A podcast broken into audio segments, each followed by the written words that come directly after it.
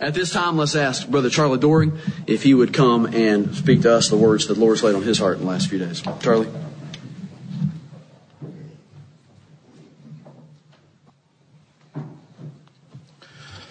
We're all heading for our own maladies.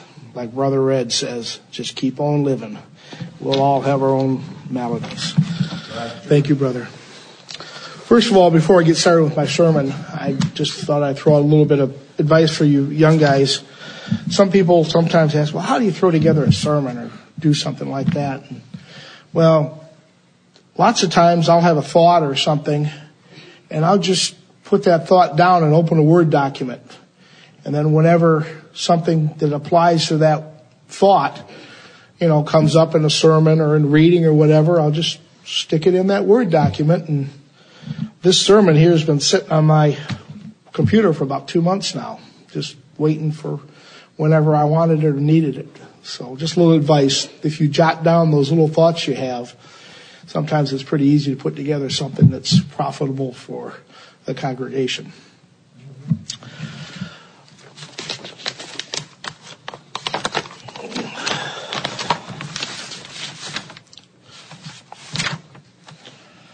Let's see, I got my pages out of order here.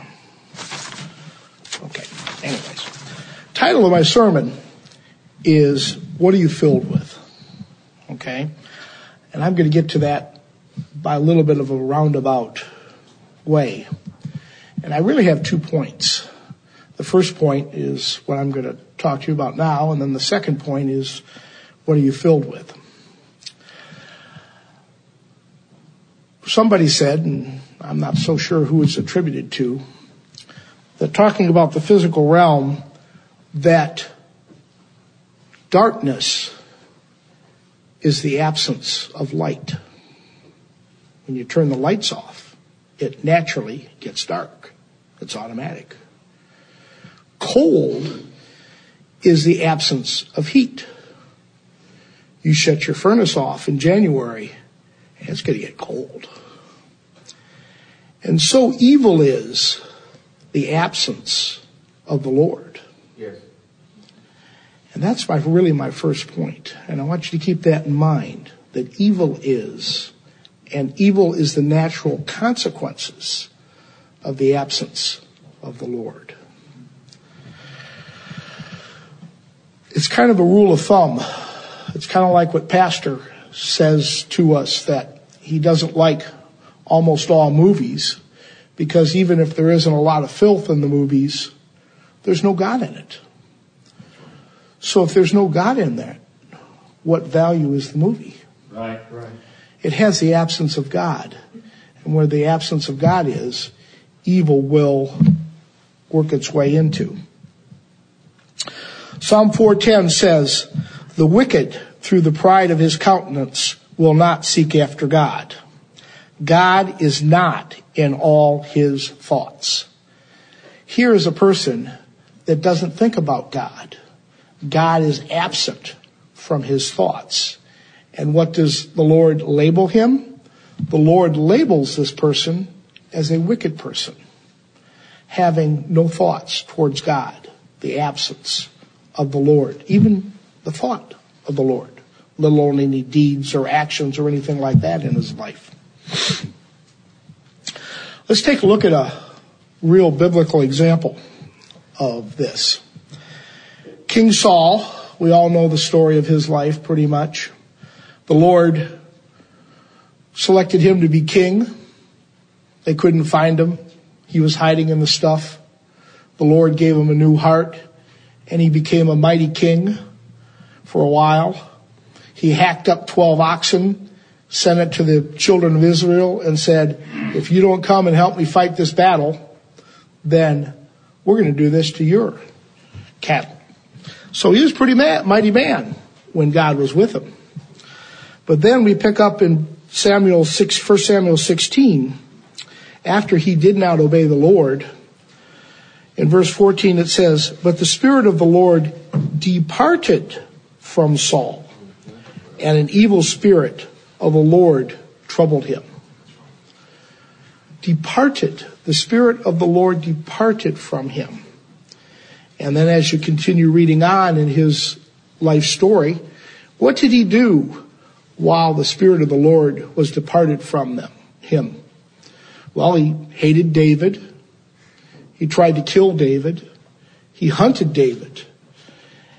And one of the final acts of Saul was with this departed spirit, he consulted a witch for advice. 1 Samuel 28:15 says, and Samuel, because he's brought up Samuel from uh, through this witch, and Samuel said to Saul, Why hast thou disquieted me to bring me up? And Saul answered, I am sore distressed, distressed, for the Philistines make war against me, and God is departed from me, and answereth me no more, neither by prophets, neither by dreams. Therefore I have called thee up. He knows that the Lord has departed from him. And what actions does he do? Does he fall down on his face and say, Lord, forgive me? No, he goes to a witch.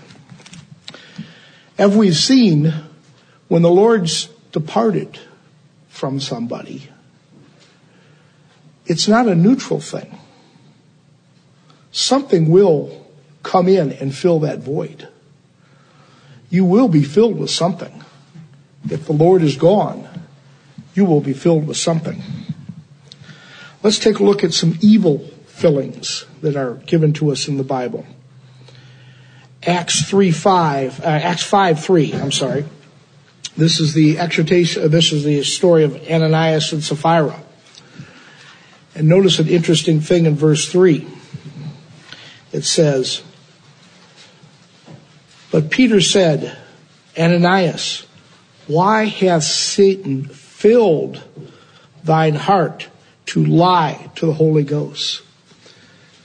Satan filled his heart for, for, with lies or that, that desire, that thought, that action to lie. That's an evil filling.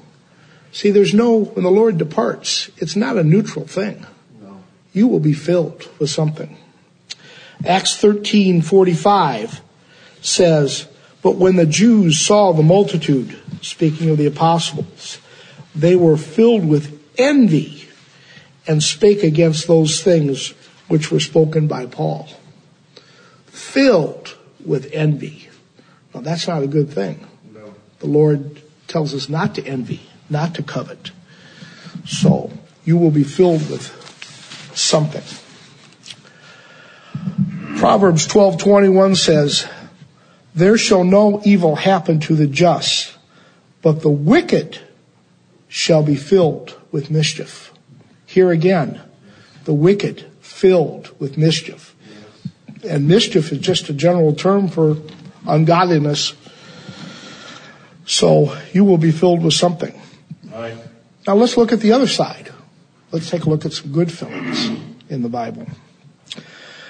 In Chronicles, we have the story of Solomon's dedication of the temple.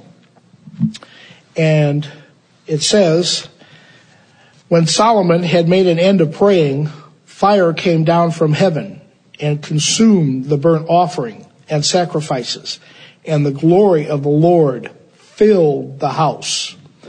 And the priest could not enter into the house of the Lord because the glory of the Lord filled the house. Now here we have ordained priests, men of God, sanctified, for this purpose. And they couldn't enter into the house because the glory of the Lord filled that house. And however small, they still had sin in them. They had Adam's original sin. They may have had unconfessed sins. So they were sinful beings. So they couldn't enter into the Lord, into the house, because it says in Proverbs, for thou art a God that have pleasure in wickedness, has not has a pleasure in wickedness. Neither shall evil dwell with thee. See, the priests had still had some sin in them. They couldn't enter into that house. That was a filling where the Lord filled up the whole house and there was nothing. that could get in there but the Lord. All right, another good filling that we see in the Bible. Acts 13. It says the disciples were filled with joy and the Holy Ghost. Here, they're filled with the Holy Ghost. And what does it also say that they are filled with? They are filled with joy. So the presence of the Lord brings joy into your heart. Right. Paul's, as he's writing to Timothy, says, greatly desiring to see thee, being mindful of thy tears, that I may be filled with joy. Now, why was Paul filled with joy? Well, did he win the lottery? Did he just get a big promotion? No. Verse 5 tells us, when I call to remembrance the unfeigned faith that is in thee. Here, the thought of another believer's strong faith filled the apostle Paul with joy. And my point here is godliness will fill you with joy and peace. The lack of the Lord, you will be filled with wickedness and evil. Jim last week told us that we were supposed to put off something put off things and put on things. Yes. And that's the same thing here. Right. My question to you and the title of my sermon is, what are you filled with? Because we've seen that the absence of the Lord is you are filled with wickedness and the presence of the Lord, you are filled with goodness. So my question is, what are you filled with? And what are you doing to fill yourself? 2 Peter 1 5, please turn there. And beside this, giving all diligence, add to your faith virtue, and to virtue knowledge. See, we can actively fill ourselves. And here, Peter's telling us what are some of the things that we can be filled with. Job said, I put on righteousness and it clothed me. My judgment, my judgment was as a robe, as a diadem. Job said he put on righteousness. He filled himself with righteousness. He did not let the Lord depart from him. Romans 13, 14 says, but put ye on the Lord Jesus Christ and make not provision for the flesh. All right, that's something we can do. That's something active. Saul couldn't help the Lord departing from him. Well, he could because he sinned. But when the Lord yanks the spirit, there's no calling it back. But there are things we can do to fill ourselves with godliness and righteousness. Ephesians 4:24 says, "And that ye put on the new man, which after God is created in righteousness and true holiness. We're to put on that new man. We're to fill ourselves up with the new man.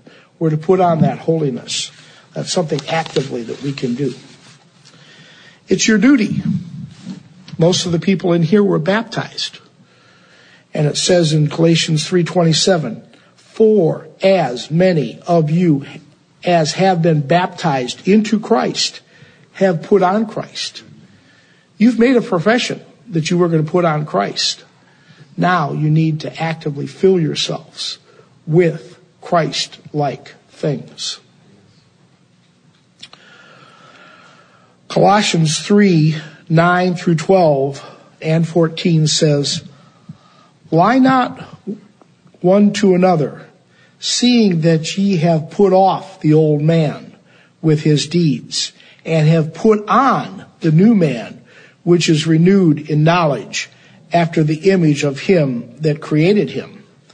Put on, therefore, as the elect of God, holy and beloved, bowels of mercy, kindness, humbleness of mind, meekness, long suffering, and above all these things, put on charity which is the bond of perfectness.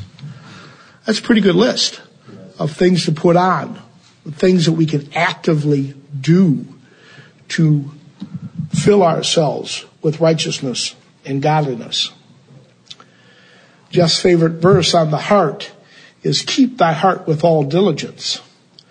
What does it mean to say keep your heart? Well, in the context of this message here, it means to put off and put on. To fill yourself up. That's how you keep your heart. You don't lock it in a box, but you put off things and put on things. Fill yourself with righteousness and holiness. That's keeping your heart. And as it says, for out of it are the issues of life. It is your life. That's what your life will become. Whatever you fill yourself with, whatever you put on, whatever you put off. That's what your life will be. So, what are you filled with? What do you fill your time with? What do you fill your mind with? What do you pour your energies into? We need to carefully examine what we do, what music we listen to, what movies we watch, what things we read, what friends we keep, how much our job consumes our time, how much our hobbies consume our time. We need to be mindful of what are we filling our lives with. We have a memory program in this church that we're trying to memorize scripture. Do you realize that to memorize something, it takes a lot of work. It takes a lot of effort. But that work and effort is a good thing because you're filling your life with God's Word. Amen. It takes a little bit of time to read it. It takes a whole lot more time to memorize it and recite it. And you just can't memorize something by reading it once, can you? You've got to read it over and over and over again. And you've got to practice it. You've got to recite it to yourself, recite it to others. And I just throw that out as a suggestion, as a good thing that you can fill your life with. It'll take up time when you have idle time, two minutes, a minute, you know, at work, in your car. You can fill up that idle time you have with the Word of God. You can use it to keep that Word of God in your thoughts and in your mind.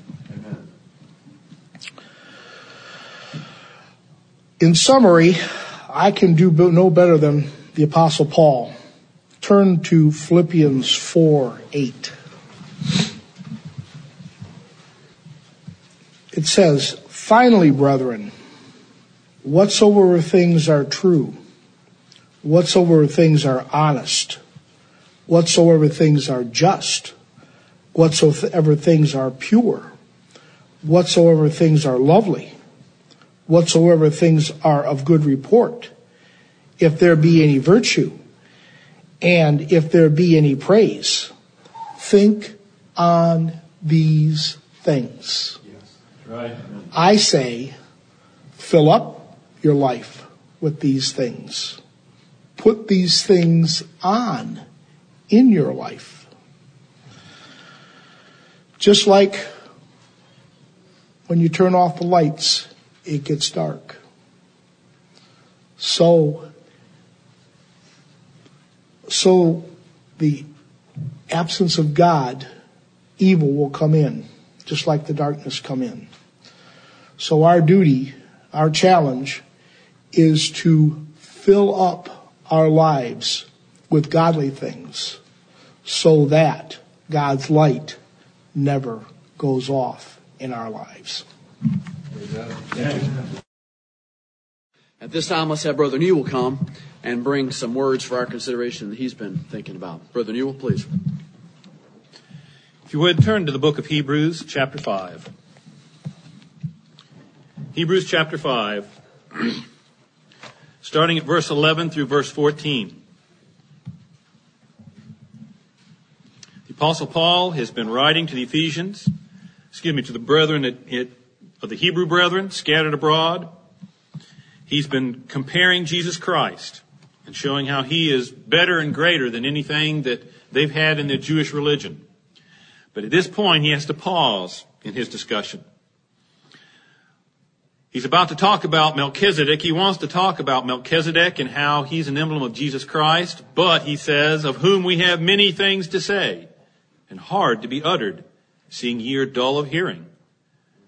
For when for the time ye ought to be teachers, ye have need that one teach you again, which be the first principles of the oracles of God, and are become such as have need of milk, and not of strong meat. For every one that useth milk is unskillful in the word of righteousness, for he is a babe. But strong meat belongeth to them that are of full age, even those who by reason of use have their senses exercised to discern both good and evil. Amen. Christian maturity is a subject we want to consider briefly now. The fact that New Testament saints are expected to grow and to mature and not to remain as babes. Here, obviously, Paul is writing to people who have been converted and been in the truth for some period of time. We don't know how long it is. But it's obvious from this and other passages of the scripture that time, hearing, knowing, being under the preaching of the gospel, that time should lead to maturity. It should lead to understanding. After all, over in Ephesians chapter 5, if you turn over there for a second, it tells us, starting in verse 15, Paul exhorts the Ephesians, who he had been there for what? A little over a year, preaching and teaching. In his epistle to them, he says, See then that ye walk circumspectly not as fools, but as wise, redeeming the time because the days are evil. Wherefore, be ye not unwise, but understanding what the will of the Lord is. And see, he, that's imperative. He's saying, be wise. Understand what God's will is. He's not, God never commands us to do something we can't do. He only gives us those things that we can and should be doing. So maturity is something that God expects of us. The apostle Paul expected it of the Hebrews. He expected of the Ephesians. Should we expect anything less of ourselves? The gospel itself is designed to give growth. You know, God doesn't expect us to be babes. He expects us to mature and He's given us his gospel message to obtain that goal. After all, what does Paul, when he's talking to the Corinthians in that great chapter on love, 1 Corinthians 13, what does he say later on in that? He says, when I was a child, I understood as a child. I thought as a child. But when I became a man, I put away childish things. The whole purpose there is that a child does silly little things when they're a child, but as they grow up and mature, they put away those things, take on the responsibilities, in this case, as Paul indicates, of being a man, of being responsible. Back over in Ephesians chapter 4, you know, if you want to think about the church and what's its purpose, Ephesians chapter 4 should pop in your mind chapter 4, verse, starting around verse 11, it talks about the gifts that God has given to bless a congregation, to make it everything that it should be. It talks about, you know, God's given some apostles, some prophets, some evangelists, some pastors and teachers for the work of the ministry, for the edifying of the body of Christ. He goes on and talks about there. But look, what is the goal? What is the goal of the ministry and its work of preaching and teaching the gospel? Verse 14 that ye, we henceforth be no more children, tossed to and fro and carried about with every wind of doctrine, by the sleight of men and cunning craftiness, whereby they lie in wait to deceive. But speaking the truth in love may grow up into him in all things, which is the head, even Christ. And it goes on to point out That the goal is for every member, every joint that God has given into a body to be productive and to be compacting together the entire congregation so that it is a beautiful example of who? The Lord Jesus Christ himself. That's our goal, to grow up and be like Jesus Christ in his character, in his righteousness, in his holiness. Maturity is the goal that we should have for our life. It's the individual goal. It should be that our goal as a congregation. Saints are to be trees of life. You know, it's a verse that's greatly abused by the, by the world, but it's a true verse that we should grab hold of. Proverbs chapter 11 and verse 30.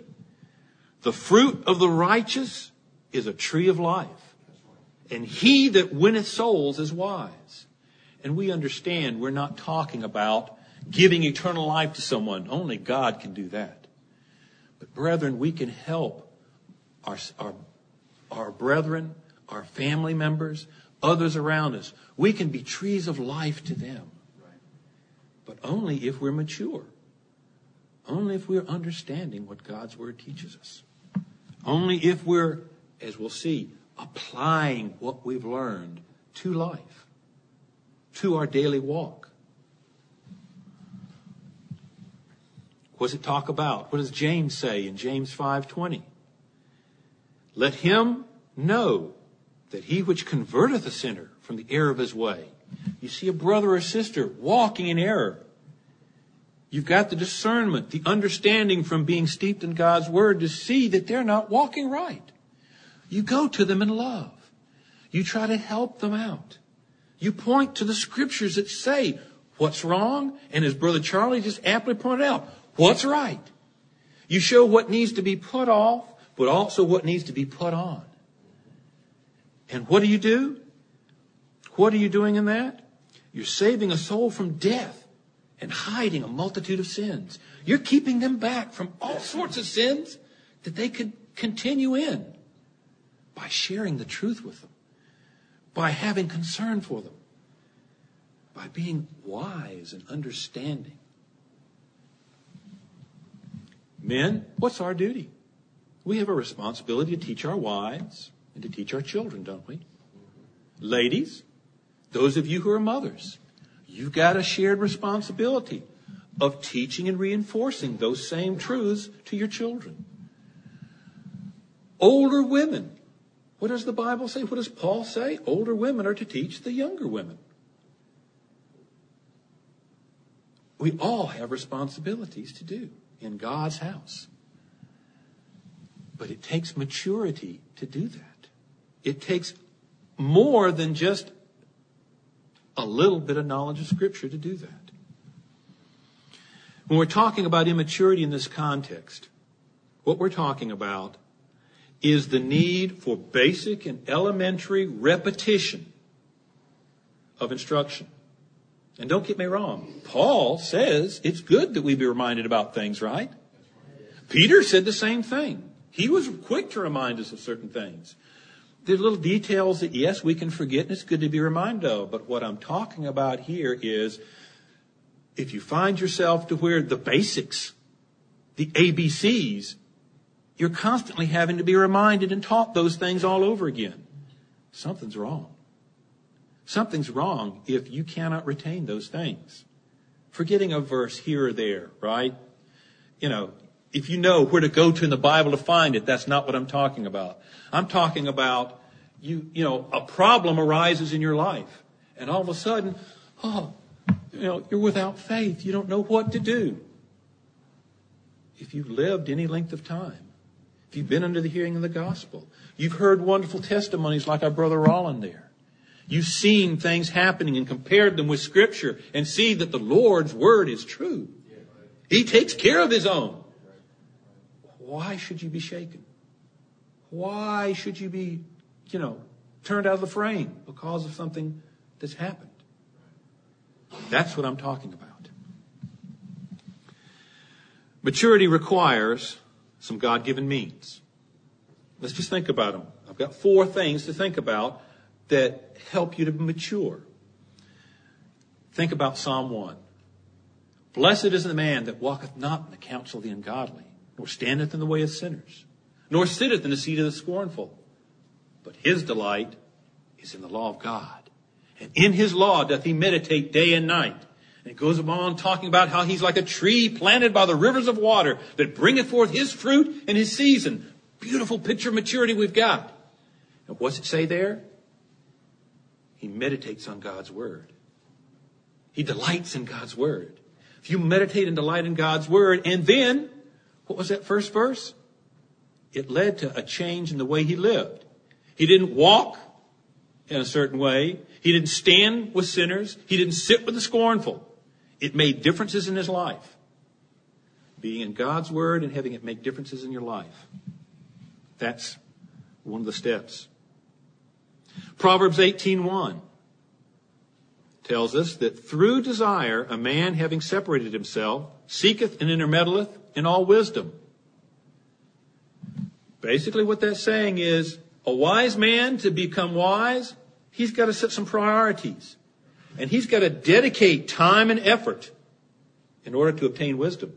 It doesn't just come. You know, I just can't lay this underneath my pillow at night and sleep on it and it just kind of, you know, absorbs in my body. I've got to take some time and effort to make it a part of my life. Proverbs 23, 23. Buy the truth and sell it not. Also wisdom and instruction and understanding. You want to buy it and you want to hold on to it. You don't want to let it go. You need to be steadfast. You can't be, as we talked about over there in Ephesians, blown about by every wind of doctrine. You've got to be established and settled and hold on to what you learn.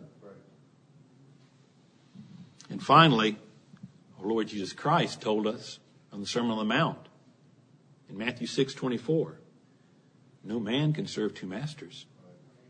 For either he will hate the one and love the other, or else he will despise, he will hold to the one and despise the other.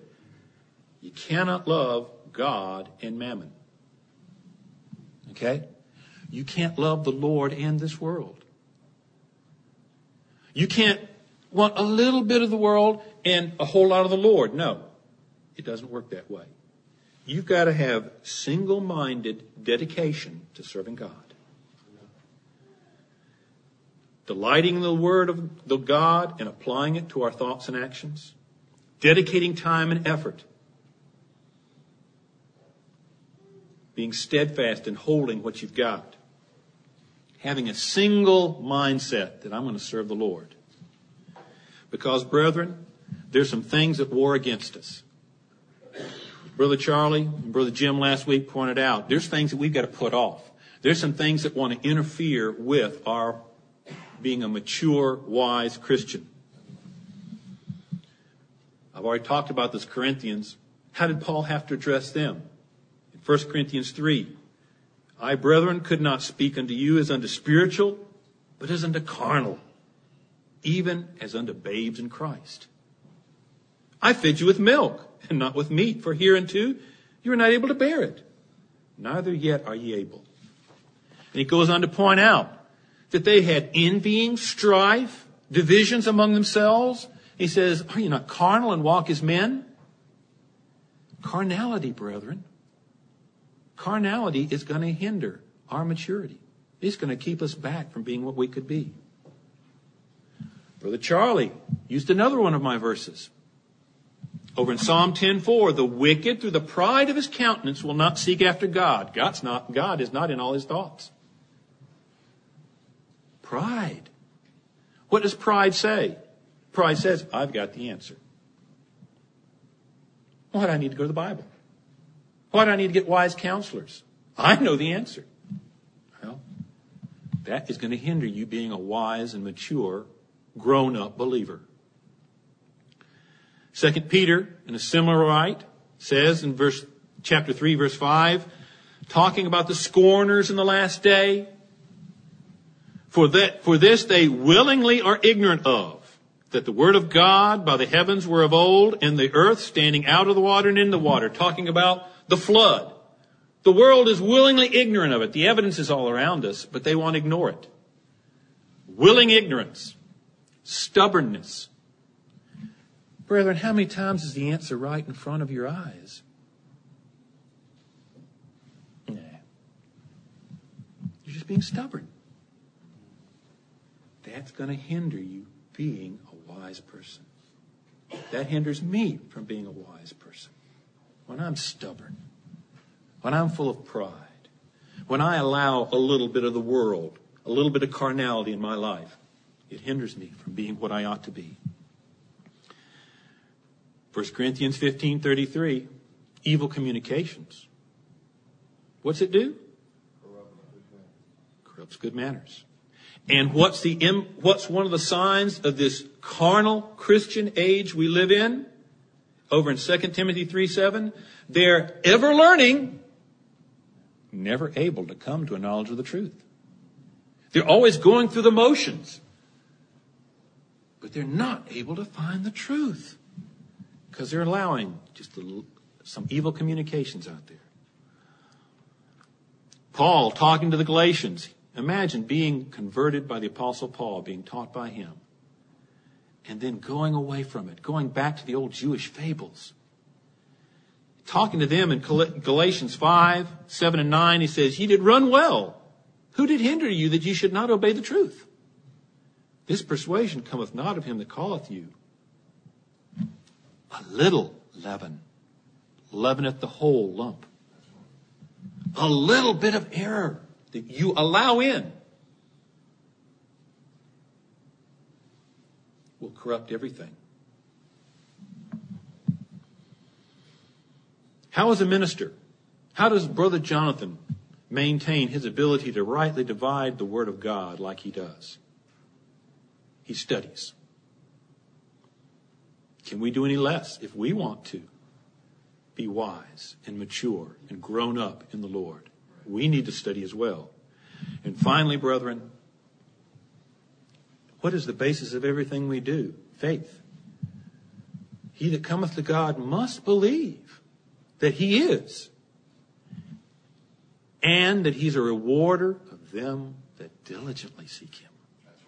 Brethren, are we diligently seeking him? Are we full of faith, believing God's got the answers for us to everything in life?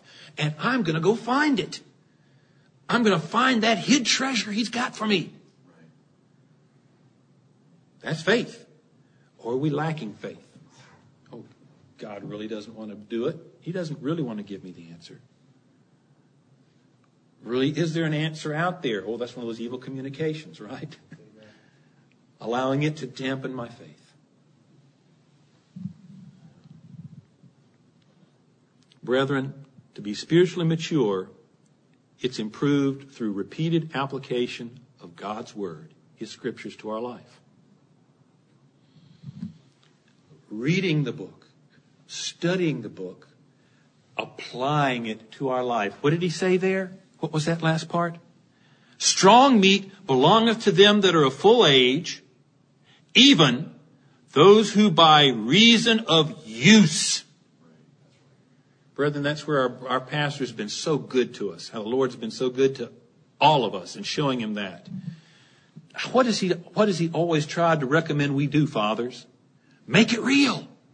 You read something in the newspaper, refer back to the book. What's the book say about this? We saw that movie on TV. What was the theme of that movie? What does the book say about it?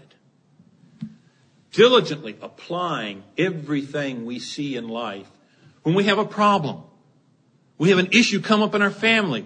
How do we deal with it? Go to the book. By going to the book and applying it daily to our lives. Who by reason of use have their senses exercised to discern both good and evil. Brethren, we all need to ask ourselves the question. How long have I been under the truth? And how mature am I? How much have I grown and prospered and matured in my knowledge of the Lord Jesus Christ? May He help us all to examine our lives and to redouble our efforts that we might be a body that's knit together by which every member is supplying. Back over there in Ephesians. That we would not be like these Hebrews, but that we can find all the deep things of the Lord because we're wise, we're mature, we can understand it.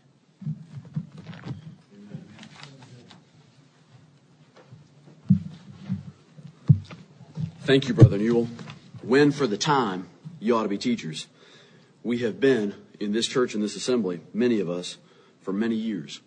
What have we done with that time? What fruit do we have to show for it? When for the time, you ought to be teachers. The world says times they are a changing, and they are. They change slow. And that gives us time to get ready for and to mature and to exercise ourselves for the next generation, for the next times that are coming up. Uh, things will not always be exactly like they are. So let's grow. Let's use the the uh, to use the parable. Let's use the dung that's been spread around our fruit tree and produce fruit and grow with it. Amen. Thank you, Brother Newell, for bringing that to our attention.